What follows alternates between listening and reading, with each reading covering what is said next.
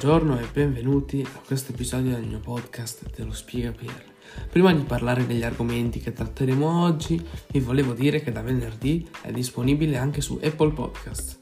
Questo amplierà il pubblico, speriamo, vi chiedo gentilmente di ascoltarlo anche lì così posso valutarne il feedback. Ok, senza indugiare oltre, oggi parleremo del, dell'Europa e del mondo a partire dalla fine della prima guerra mondiale eh, fino agli anni precedenti l'inizio della seconda. Quindi non indugiamo oltre e partiamo subito.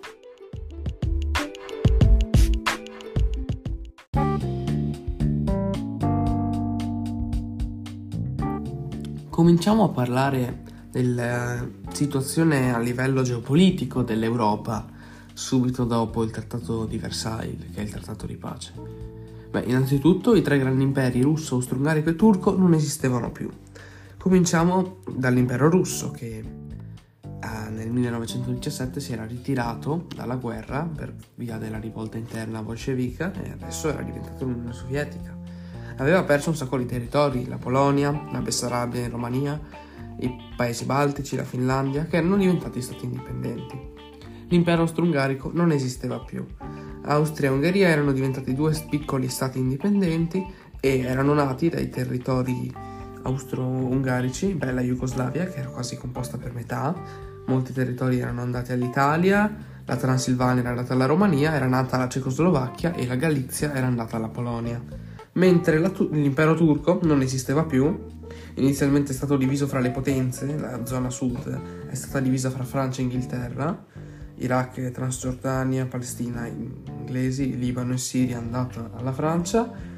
Alcuni territori erano stati dati all'Italia, questo durò poco, e mm, nel 1922 una, eh, ci fu una rivolta interna alla Turchia, sempre dei giovani turchi, come abbiamo visto ancora nell'episodio 4, che portò alla nascita nel 1923 della Repubblica di Turchia.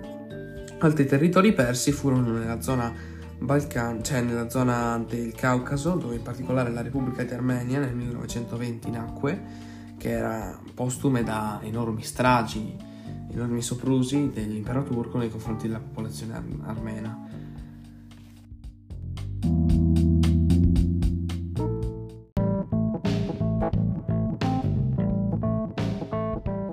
È proprio in questo periodo, dopo la conferenza di Versailles, che nasce la Società delle Nazioni questo per evitare un'altra guerra. E quanto mi diverto quando dico queste cose. E, ehm, e creare amicizia fra i popoli, no? Purtroppo sta società delle nazioni, all'epoca si chiamava così, adesso è l'ONU, era debole.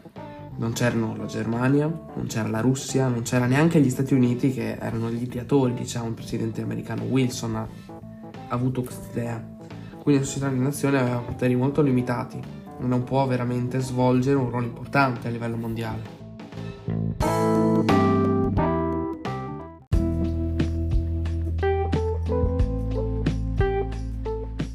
Andiamo ad analizzare, come abbiamo fatto nell'episodio 4, la situazione dei paesi uno per volta. Cominciamo dalla Russia. La Russia, come abbiamo detto, nel 1917 si era ribellata ed era andato al potere il bolscevicismo, diciamo, perché comunismo ancora non ce ne si può parlare. Il governo provvisorio che si forma era abbastanza moderato e di orientamento liberale, che aveva l'appoggio della borghesia, a dire la verità non era subito bolscevico. Ma i russi, il popolo russo, i contadini, non lo appoggiavano e quindi divenne un governo debole.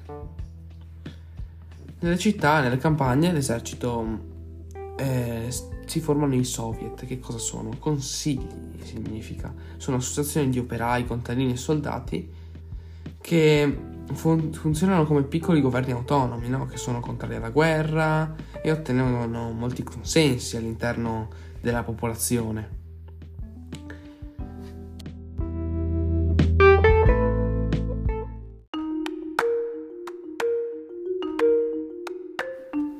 La maggioranza dei soviet era socialista e questi socialisti si dividevano in due branche principalmente, a seconda dell'appoggio che davano al governo provvisorio.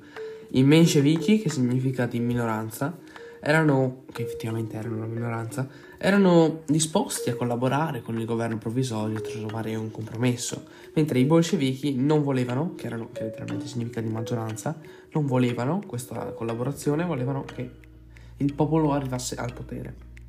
Il capo dei bolscevichi era Vladimir Ilich Ulanov, detto Lenin, che dopo essere tornato, secondo alcune fonti, sotto pressione dei tedeschi nel suo paese dopo l'esilio, pubblica le tesi di aprile che si articolano principalmente in tre punti. Innanzitutto, ricordiamo, siamo nel 1917, la guerra è in corso la prima guerra mondiale, la Russia è dentro, vuole che la Russia esca dalla guerra subito. In secondo luogo vuole la riforma agraria, quindi i grandi proprietari terrieri, come abbiamo visto nel, nell'episodio 4, non devono più comandare, devono, le terre devono passare ai contadini che le coltivano in terzo luogo vuole che tutto il potere vada ai soviet, quindi a queste organizzazioni che abbiamo visto.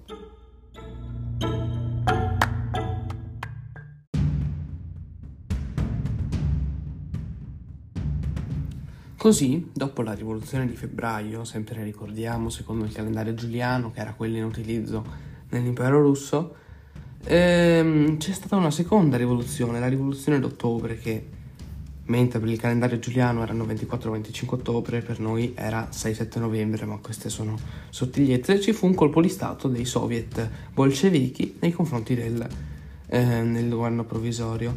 Assaltarono il palazzo d'inverno e mm, ottennero la, la creazione del Consiglio dei Commissari del Popolo, un nuovo governo, che come prima cosa, uscita la guerra, affidò le terre ai soviet per distribuirle ai contadini e, cre- e, firmò, come abbiamo visto ancora nell'episodio della Prima Guerra Mondiale, il numero 6, la pace separata di Brest-Litovsk, dove eh, firma la pace con la Germania perdendo un sacco di territori, come abbiamo visto inizio, a inizio puntata, e così finisce la Prima Guerra Mondiale per la Russia.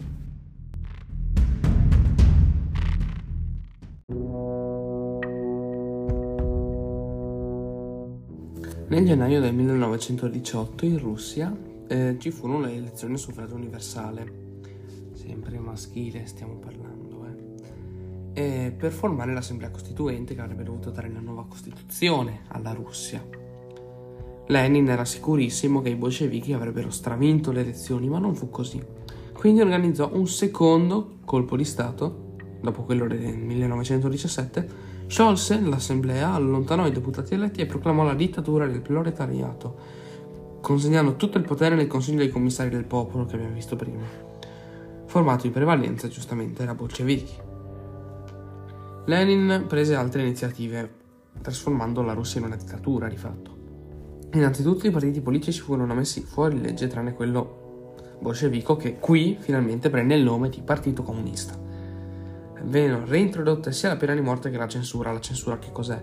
La censura è il controllo da parte dello Stato o comunque di un'autorità superiore della stampa, quindi quello che non si vuole venga stampato eh, viene eliminato e spesso ne fanno le spese quelli che l'hanno pubblicato. Gli oppositori politici vengono eh, perseguitati dalla polizia politica che si chiamava CECA con la K e processati davanti al Tribunale Rivoluzionario Centrale, quindi mandati a morte automaticamente o nei campi di concentramento. Sì, c'erano i campi di concentramento, detti anche gulag o campi da lavoro in Russia, siccome comunque le elezioni erano state vinte da altri partiti, si formarono due alleanze sovrapposte, diciamo. Da un lato vi erano le armate bianche, formate dagli oppositori del governo rivoluzionario, molti militari erano fedeli allo zar, per esempio, sostenute da Francia e Inghilterra, che sentivano tradite dalla pace di Brest-Litovsk e che erano preoccupate che le idee comuniste si diffondessero anche in Europa occidentale, no? Dall'altro c'era l'Armata Rossa, che era comunista, l'esercito comunista, che era guidato da Lev Trojik, che era il um, braccio destro di Lenin. Per rifornire l'Armata Rossa, Lenin impose il comunismo di guerra, quindi tutti i raccolti e il bestiame contadini, dei contadini dovevano essere consegnati ai commissari del popolo, pena morte o carcere. I contadini per protesta smisero di lavorare, la produzione agricola crollò e vi furono ripetute carestie. Nonostante questo, dopo due anni di guerra civile, nel 1920 l'Armata Rossa vince, nonostante fosse inferiore per uomini e mezzi, soltanto per la ferrea disciplina imposta da Lev Trojix che era il capo, come abbiamo detto.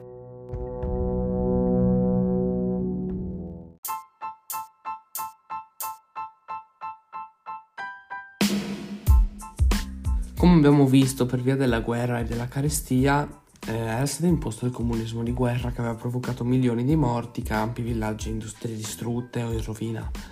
Per risollevare l'economia, Lenin abolisce il comunismo di guerra e dà via alla NEP. Che cos'è la NEP? È la nuova politica economica che concedeva ai contadini la possibilità di vendere liberamente sul mercato una parte del raccolto, mentre l'altra comunque andava consegnata ai soviet. Comunque i contadini riescono a, risollevar- a risollevarsi, la produzione agricola cresce grazie al libero mercato in cui i venditori e i compratori appunto contrattavano i prezzi, eccetera. Portò alla nascita dei contadini benestanti che in altri paesi non esistevano, i kulaki.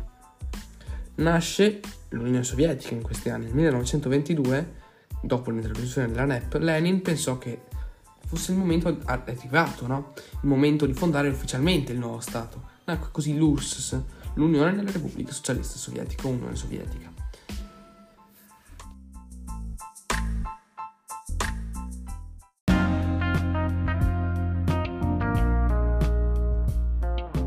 L'Unione Sovietica era uno stato c'è qualcuno che sta usando una motosega qui fuori. L'Unione Sovietica era uno stato multinazionale, era una federazione di repubbliche, c'erano varie etnie all'interno, ma tutte erano bene o male autonome anche se erano controllate dalla Russia, che era la più potente di tutte. Il governo era ehm, affidato al Consiglio dei Commissari del Popolo, mentre il Parlamento era il Congresso dei Soviet. Di fatto, però, tutto il potere era nel Comitato Centrale del Partito Comunista, che era presieduto, indovinate, da Lenin. I bolscevichi fondano la Terza Internazionale nel 1919, chiamata anche Comintern, vi ricorda niente?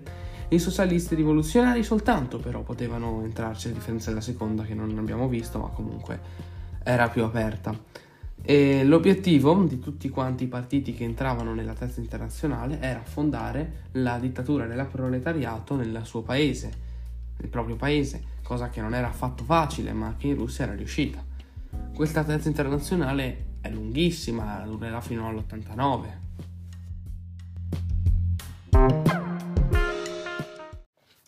Qual era la, la situazione invece della Germania, della Germania sconfitta? Subito dopo la fine della guerra il Kaiser Guglielmo abdica e finisce così il secondo impero tedesco, cessa di esistere proprio. Nacque la, second- la Repubblica di Weimar, dal nome della città nel 1919 fu scritta la Costituzione del nuovo Stato. Si tratta di una Costituzione democratica che prevede l'elezione del suffragio universale maschile e il Presidente della Repubblica del Parlamento, eccetera ma è fragile dal punto di vista economico, perché innanzitutto deve pagare un sacco di soldi a Francia e Belgio per le riparazioni di guerra. Cosa sono le riparazioni di guerra? Innanzitutto ha scavato trincee su tutti i terreni coltivati che vanno risistemati. Poi ha fatto spendere un sacco di soldi a questi stati per tenere testa alla Germania stessa. Quindi in qualche modo deve risarcirli. Questa crisi economica porta a tensioni politiche e sociali. Nel 1919 ci fu un tentativo di colpo di Stato comunista da parte della Lega di Spartaco eh, che fallì miseramente, ripresso nel sangue, e nel 1923 ci fu un altro tentativo di colpo di Stato che prese il via nella città di Monaco di Baviera, organizzato da un gruppo di nazionalisti guidato da Adolf Hitler. Sempre nel 1923 Francia e Belgio occupano la Ruhr, che è una regione importante carbonifera tedesca, per garantirsi il pagamento delle riparazioni di guerra, come abbiamo detto, che avevano paura non pagassero, sì. E quindi la Repubblica di Weimar è costretta a comprare il carbone da altre parti. Questa cosa danneggia ulteriormente l'economia. Data la scarsità di merci, l'inflazione sale alle stelle, la moneta tedesca si svalutò un sacco. Per farvi capire, un chilo di pane arrivò a costare 428 miliardi di marchi.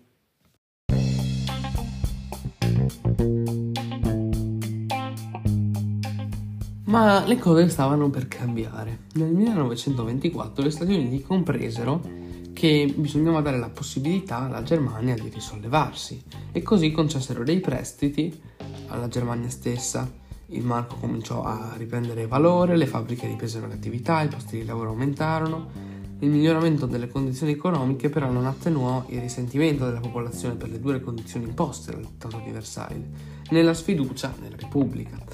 La popolazione, come adesso è in Italia, possiamo dire, non aveva nessuna speranza nel governo. Qualsiasi, cosa, qualsiasi governo avessero eletto non avrebbe cambiato veramente le cose e le situazioni umilianti della pace di Versailles non potevano essere riparate con un po' di soldini.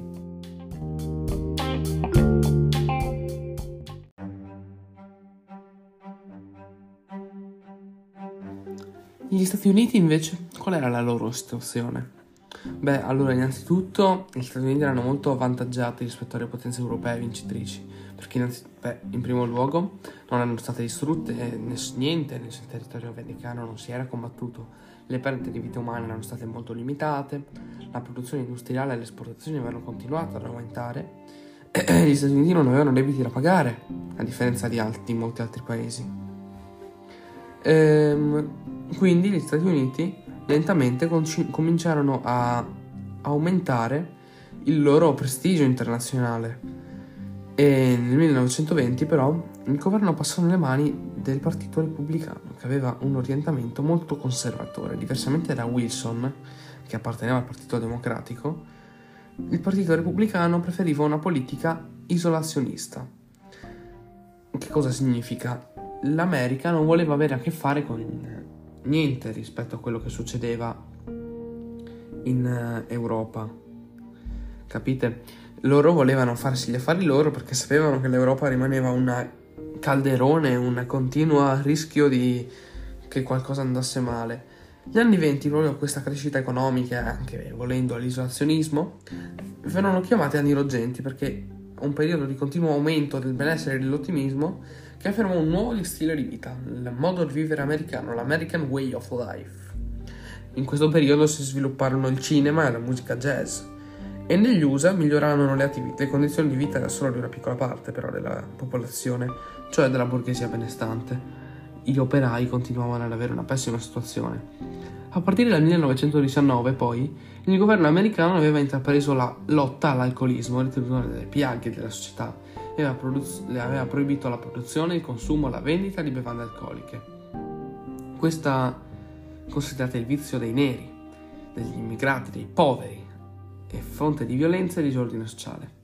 Il proibizionismo però non fece affatto diminuire il consumo complessivo di alcol perché gli americani non accettarono di rinunciare alle bevande alcoliche. Sì, perché questa cosa si chiama proibizionismo, perché si cercava di migliorare la società proibendo delle cose.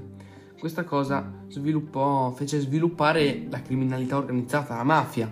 Il più noto esponente era il gangster di Chicago Al Capone, di origini italiane, che da questo commercio ricavava ricchissimi profitti. Gli americani di tutte le classi sociali avevano dei locali clandestini per comprare dell'alcol. La situazione peggiorò e addirittura si rischiò che la piaga sociale dell'alcol peggiorasse in modo incredibile.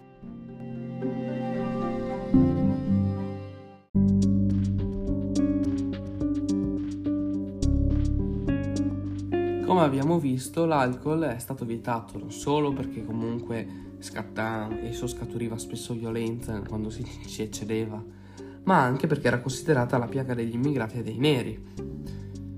Perché questa cosa? Eh, I neri e gli immigranti erano fortemente discriminati, soprattutto gli immigrati italiani in particolare, perché appunto gli Stati Uniti erano diventati una delle destinazioni più desiderate da tutti gli immigranti poveri dei paesi europei, tedeschi, irlandesi, italiani, polacchi, ma anche ebrei provenienti dagli altri paesi dell'Europa orientale come Russia e Ucraina, che avevano combattuto contro i bolscevichi durante la guerra civile e avevano perso. Temendo delle rappresaglie, erano fuggiti negli Stati Uniti.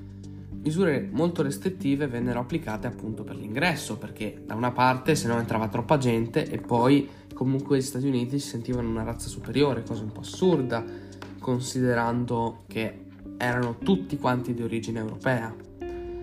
Nas- na- nacquero molte organizzazioni di fanatici, come il Ku Klux Klan, che picchiavano, terrorizzavano, talvolta uccidevano soprattutto i neri, ma anche i migranti ed ebrei, e non venivano fermati dalle eh, autorità. Anche i simpatizzanti al socialismo, i comunisti, come venivano chiamati all'epoca, come vengono chiamati anche adesso, dire la verità, venivano, vennero perseguitati. Parliamo un secondo del Ku Klux Klan. Era una setta razzista che fu attiva più, a più riprese negli Stati Uniti. La sua storia inizia nel XIX secolo durante la guerra di secessione. Siccome fu abolita la, squalitu- la schiavitù e furono concessi diritti politici ai neri, ehm, il Ku Klux Klan, che non era, era tutta composta da gente che non era d'accordo, agiva, faceva rappresaglie nei confronti dei neri. Fu dichiarata fuori legge nel 1869, ma nonostante questo, negli anni 20 del Novecento continuò con um, nuovi atti di violenza razzista. Spesso i membri del Ku Klux Klan erano vestiti di tuniche bianche con il volto nascosto da un, capu- da un cappuccio, compivano spedizioni notturne e accompagnate dalle fiamme delle torce. In tempi più recenti, 1960 circa, ci sono state nuove ehm, azioni, aggressioni legate all'odio razziale, si pensa collegate a una ripresa dell'attività del clan.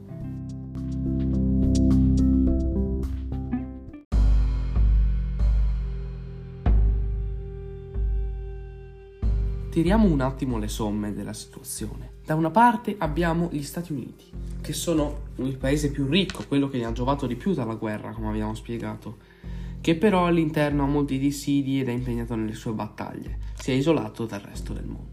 Dall'altra abbiamo una Germania povera che nonostante gli aiuti statunitensi comunque cova molto rancore nei confronti dei vincitori della guerra. E dall'altra ancora abbiamo la Russia comunista, che come obiettivo ha quello di espandere il comunismo in tutto il mondo. La situazione non è affatto delle migliori, si sta precipitando sul baratro di una nuova guerra.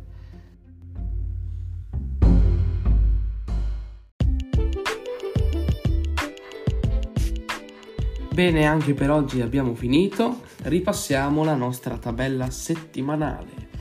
Allora, domenica prossima, che è domenica 19, faremo la situazione dell'Italia a partire dalla fine della guerra fino a, alla seconda guerra mondiale. Qui sì farò una lunga galoppata, l'episodio potrebbe durare tanto, ma bisogna farlo.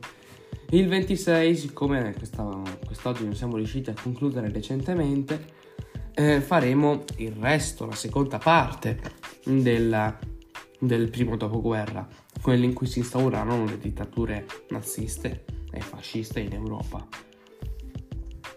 Quindi slitta al 3 dicembre eh, la data per la seconda guerra mondiale e al 10 quella per il concetto delle guerre in Palestina e di tutte quelle che sono successe per 17 e 24, allora il 24 non credo di portare un episodio, potrei andare in temporanea vacanza anche il 31 per poi riprendere il 7, ma bisogna vedere.